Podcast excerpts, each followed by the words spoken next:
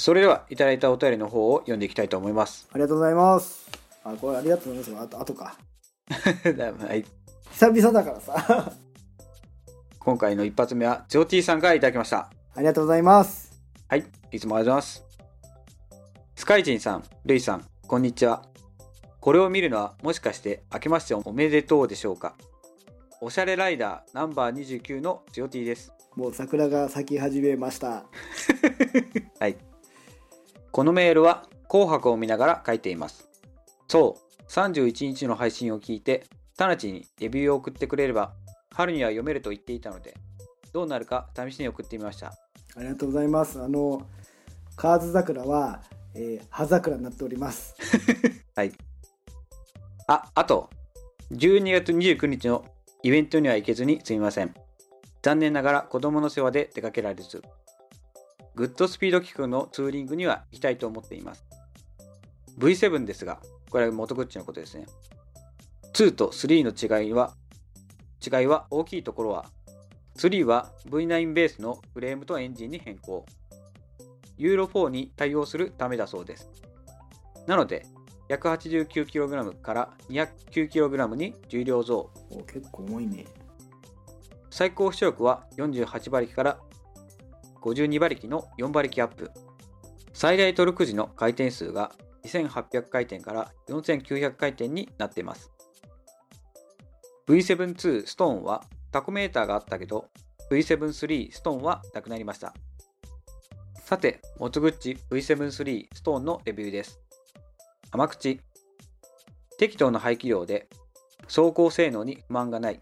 かっこ高速乗って移動がそれほど苦ではない。重すぎない。燃費がいい。かっこリッター 24km 程度。掃除のしやすさ。かっこシャフトドライブ。乗用域でのエンジンの扱いやすさ。かっこ V ツインのトルク感。せかされないエンジン。かっこ疲れない。ザ・バイクって形でかっこいい。おじさんが乗ってて恥ずかしくない。若い人が乗ってももちろんかっこいいけど。所有満足感が高い。あまり乗っている人がいない。辛口。フロントサスの突き上げ。ウィンカーの操作感。かっこちょっと安っぽい。幅広すぎのバーハンドル。メーターやライトが湿度で曇るようなクオリティ。シフトダウン時のグリッピングでトルクリアクションが感じられるのですっきりしない。かっここれは好みの問題。ほんの少し体感でわかる。バイクの欠点ではないが、まだどうやって乗っていいかわからない。注意書き。重量、エンジンの気筒数や形、燃費、金額、年式などなど、普段使いとツーリングをメインで消去法で考えると、自分の中では最適解なバイクなんじゃないかなと思っています。個人的には上がりのバイクと考えています。この理論的な回も刀3型だったら数々の欠点も好きの一点突破したのでしょうけどうん。今回は縁がありませんでしたね。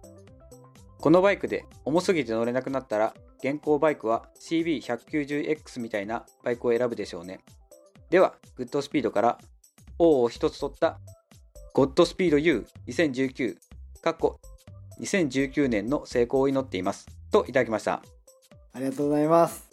はい、ジョーティーさんありがとうございます。V7 ストーン3のえーレビューありがとうございます。はい、ありがとうございます。あの重いなってポロッと言っちゃったけど重くないんだよねあれねあのその前のモデルが軽いからそれと比較したら結構重くなったんだなっていうだけどでも実際はねあの車両押し引き起こすのも軽いと思いますシャフトもう俺もね一回シャフトドライブで使い始めちゃうとねもう掃除が楽でさもうチェーンめんどくさくなっちゃうんだよね。スカちゃんもねベルトだからさリアホイール周り油で汚れないから楽してると思うんだけど。そうですね、はい。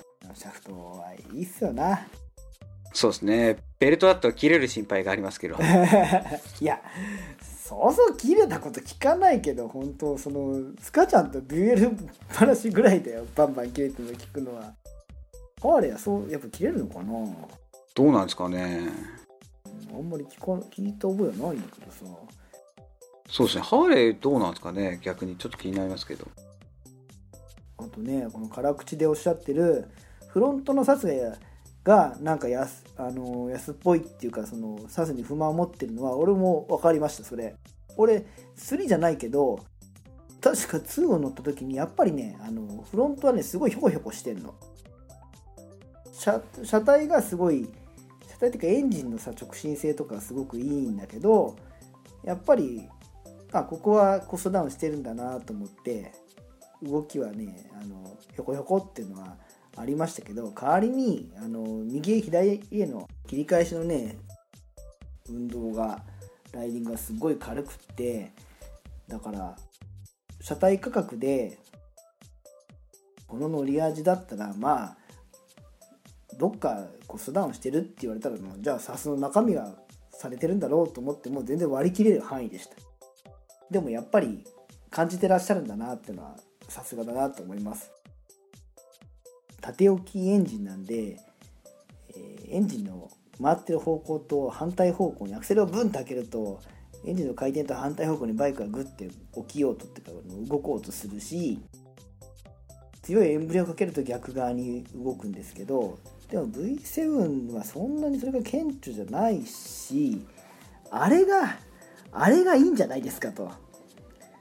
あの横にグッてくるねビクンビクンするのがなくなっちゃったらもうそりゃもうなんだろうな本当出汁が効いてないようなもんですよ。だから慣れだと思います。今までが普通のねあの横軸のエンジンに長く乗られてたから気になってるだけで半年とか1年するうちにはこれがいいんだよと。俺シャフト使いだからみたいな感じで慣れちゃうと思いますよ。むしろそれがないとつまらないとすら思っちゃう。でもまあ過去に言ってなかったと思うんですウリさんがダブル650がいいなって言いつつでも弾がないから800かなでも800のデザインより650がいいなとおっしゃってたんですけど小柄な女性であっても足つきが良くてあと車体の取り回しが軽くてでダブルよりも高速が楽だったりワインディングがひらひらっていう意味では V7 あの別に3じゃなくてもあの2とかでも全然乗り味とかは非常に乗りやすいバイクだと思います。ただ、えーとね、積載性とかはまたちょっと苦労するのかもしれないですけど小柄な女性でちょっとなんかこじゃれたバイクに乗りたいなとか足つきがいい面白いバイクないかなっていう時には V7 系ありかなと思いますんで。お住まいの近くに扱ってるお店があるんだったら是非一回ね現物見に行っていただきたいなと思いました。ちょっとつよてさんのね感想とは離れちゃいますけどあの V7 はすごくコストパフォーマンスと乗り味の面白さがものすごいいいバランスのバイクだと思います。そうですね。まあほぼなんていうんですかねデザインは、まあ、ネイキッドバイク。なんで高速とかだとやっぱりちょっと風を受けたりするのでもともとがそう飛ばすバイクじゃないのでっていうのも言いつつもやっぱりちょっと疲れるのかなとやっぱり。まあ、風を受けるのもバイクの楽しみじゃない。まあそうなんですよね。僕は全然あの逆にありなんですよ。ただやっぱりつよ T さんがもうこれで上がりっていうおっしゃってるのでやっぱ今後どんどんこう年を重ねられていくとやっぱりちょっと辛くなってくるのかなっていうのはちょっとふ思っちゃったりしちゃったんですけど。もうさもうさ65過ぎの方とかがさ上がりとかおっしゃるならまあまあまあ人それぞれとか思うけど強 T さんの年齢で上がりとか言われるとやだよね。なんか先お先真っ暗になるじゃない？まだまだっすよと。まあ長く乗られるって意味なのかもしれないけど。まあでもそれそれもありますし、まあ、もしかしたらよ今まで出会ってきた中でやっぱその一番しっくりきてるのかなっていう感じもしますけどね。気に入ったってこと？そうですねはい。不満はありつつもまあこのテイストが気に入ってたりするのかなと思いますね。まあ別に他に乗りたい乗りたいっていうバイクがなければ全然乗れちゃうよね。10, 10年20年ね。まあ今後またいろんなバイクが出てきた中で乗りたいバイクが出てきてっていうのもあるかもしれませんけどねはい。それはそれでまたもし出会いがあればまたメールいただきたいかなと思います。V7 シリーズは実際に試乗してみて非常に好感触だったのでティオティさん一緒に走ったことないもんな。ああそうなんですか。意外ですね。全然関係ない過去の仕事の話では盛り上がっちゃったりしますけどね。ちょっとご関係があったりみたいな。じゃあ今回のお便りはこんなところで。はいありがとうございます。はいありがとうございました。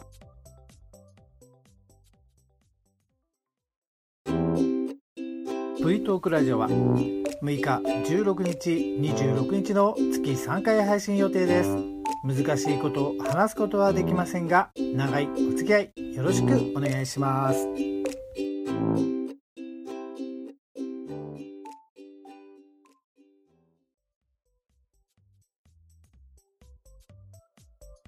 続いてのお便りはですね去年の年末に大バイクと女子バイクのラットさん、ヨーコさんとあの合同でイベントいたしました平成最後の合体というイベントでございます。はいもう本当本当お世話になりました。でそのトークライブに参加されての感想をあの番組のホームページの方にいただきましたので読ませていただきたいと思います。ありがとうございます。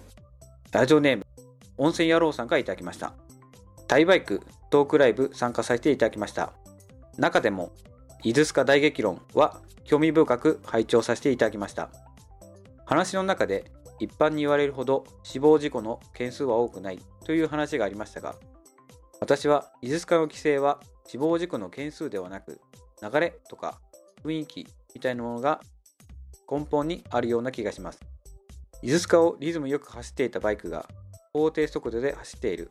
かっこここ重要。観光客の車に追いついた時おそらくライダーはリズムが崩れるのが嫌だからどうやったら安全に抜けるかを考えているんじゃないでしょうか。ところが車の方は極端に言うと自分は法定速度を守って走っている。自分は正しい。自分を追い越す奴は法を犯す犯罪者と考えていてその状態でバイクに追い越されると法定速度を守らない暴走族に煽られた。みたいに感じて。バイクに煽られたぞこらこんな危険な技術かもう走りたくない。バイク規制しろ。というクレームを道路公社や地元の観光協会に入れる。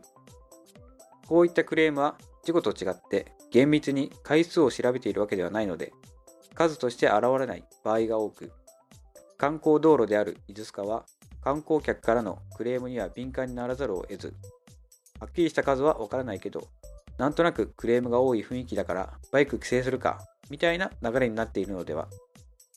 確かに死亡事故は3から4件しかないけどその陰で死亡事故に至らない接触転倒事故が何倍も発生しさらにその陰でバイクに対するクレームが何十倍も発生しているような気がします。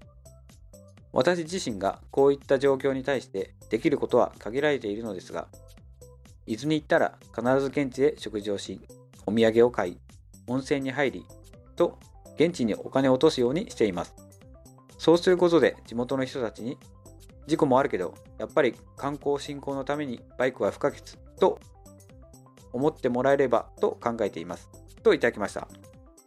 ありがとうございます。はい温泉やろうさんありがとうございます。まあイベントの本番ねあのまあまあ配信もさせていただきましたけど改めてうまく話せてないなと反省するところでもあるんですがでもまあお越しいただきましたこととあとご感想ありがとうございます。まさしくこの温泉野郎さんのおっしゃる通りだと思いますしうまく話せてなかったことこのまあ2年ぐらいかけて話せした中でうまくまとめられてないことがちゃんとリスナーさんには伝わってるんだなっていうことをそれはちょっと嬉しく感じております。安心した面でもあります。おっしゃる実際の事故とか、え死亡者数とか件数じゃなくてなんとなくいやなんとなくちゃんと原因はあるんですけどなんだろうな日本人の特徴でもあると思うんですけど雰囲気とか空気感を読んで流されやすいってとこあると思うんですよ。そこっていい部分でもありちょっとおかしい非合理的な部分でもあると思うんですけどやっぱり件数が少なかろうがオートバイイコール悪っていう見方が根底にはねあの昔の三内運動の頃とかあの暴走族がすごかった頃の流れからあると思うんでそれプラスお便りいただいたようなちょっと強引な行為に対してすぐ反感をすぐっていうかまあそのそれに対して反感を持つのは当然だと思うんでもうまさにその感情的な部分が大きいんじゃないかなとは思います。そんな感情的になった時にねじゃあその時撮っていたドライブレコーダーをネットにアップしてなんてなればなおさら火に油というかね僕すぐ簡単になると思うんでより一層注意しなきゃいけないと思うんですよ。カメラに撮られるから注意しなきゃいけないんじゃなくてそういう方に反感を持たれない走りであるべきというのを多くの方が考えて走っていればゼロじゃなくてもやっぱりやる人って本当に一部だと思うのでまず自分がそうならないってことを意識しながらと音声野郎さんのお友達に、まあ、話してその人がその通りになるとは分かんないですよ。その人の個人のポリシーロジックで走ってらっしゃいますからただどこか気に留めていただければね心の片隅に引っかかる会話ができれば、まあ、それも一つ価値だと思いますんで。